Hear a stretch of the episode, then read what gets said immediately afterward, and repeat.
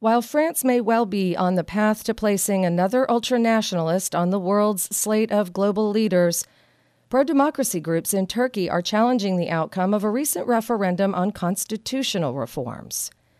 If enacted, the reforms would dramatically alter Turkey's parliamentary system and reduce checks and balances in the country located smack dab between the Syrian civil war and the EU refugee crisis. President Recep Tayyip Erdogan claimed a razor thin win by a 2.8% margin. But despite widespread allegations of ballot fraud, the country's electoral commission has refused to annul the results.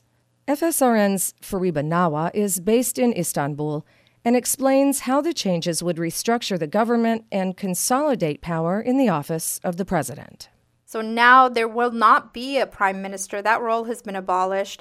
Parliament will in- have increased seats, but it will lose leverage on decision making. One decision that Parliament can make uh, that it couldn't before is to the right to impeach the president, but that's not going to be an easy task, knowing how uh, grand Erdogan is in, in the eyes of his supporters. Some of him, some of the people worship him. They see him as almost like a god here. The vote comes less than a year after a failed coup attempt against President Erdogan, who received emergency powers in its wake.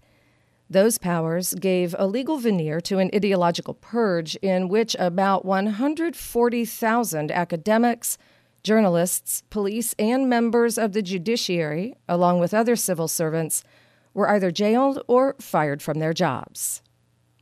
Monday, even as opponents were appealing the initial results, President Donald Trump called Erdogan to congratulate him on the outcome. The final results, because of this dispute about fraud, have not been announced. They should be announced in the next week. The ele- election board said that because of these issues in the opposition, they would uh, come out in the next 10 to 12 days. That was right after uh, the, the election, the, the vote was uh, finished. Uh, but still, President Trump congratu- congratulating President Erdogan um, before the result, the final results are announced, is a little premature. Some people think, especially the no voters, and the yes voters love Trump because Trump and Erdogan have a lot in common in how they, you know, in terms of their populism. Protesters took to the streets this week, saying the future of Turkey's republican system is at stake. Dozens were arrested, and lawmakers quickly extended the state of emergency in place since the coup attempt for another 90 days.